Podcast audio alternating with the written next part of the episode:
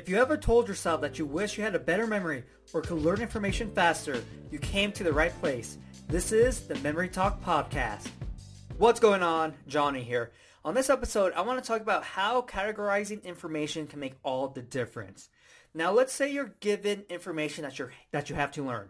And you might think, hey, since the information is presented to me in this specific layout, it must be the best way to actually learn it. But that is not the case. That information is just presented in whatever way it wants to be presented, right? So let's say you're trying to learn all the capitals and countries in the world. Well, let's say you're giving them just randomly. You know, you have like a USA, Sweden, uh, then you have Canada, Mexico. So it's kind of just random. But you want to learn them in alphabetical order. Now, the way they were presented to you, you it's not really useful at all because it's completely random, but it might be categorized in a different way. Know, it might be categorized from biggest country to the smallest country. And so you need to rearrange it in order for it to match what you want to do with it. Because if you categorize it um, alphabetically, then when you need to learn it alphabetically, it's so much easier because it's right there in front of you. Now, if you need to learn it by how big the country is, know, that information has to be categorized in a different way. And so that's why it's so crucial for you to categorize the information because depending on how it's presented, it can make it easier for you to reach whatever goal you have or make it a lot harder. And so you have to take the time for whatever you're learning and say, okay, is this organized the best way possible? Can I categorize this information into different sections, into different parts in order to make it go a lot smoother?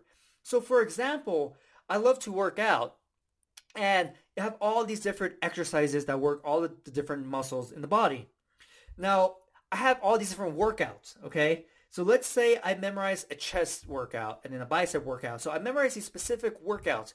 Well, guess what? Let's say if I go to the gym and it doesn't, they don't have the equipment I need in order to do that specific exercise for that workout. Guess what? I'm kind of lost, right?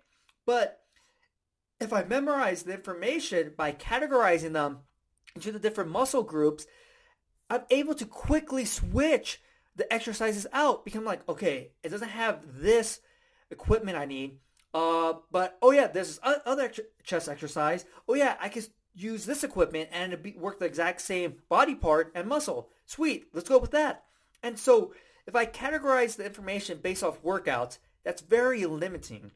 But if I categorize all the different exercises into the specific muscle groups, then I'm able to jump to any muscle and find an exercise I want to do or can do in a specific gym.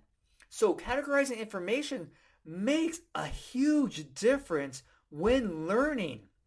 And so do take the time just to pause maybe for a minute or two and see, okay, can I categorize this in a way that would be more, that would give me a, an advantage over the current state. If you want to learn more memory techniques, get your free memory program. A link is going to be in the episode description and the podcast description. Also, if you haven't subscribed to my podcast yet, subscribe, share it with everyone, and if you have a minute, I would greatly appreciate it if you left me a review. Hopefully, you enjoyed this episode, and I'll see you next time.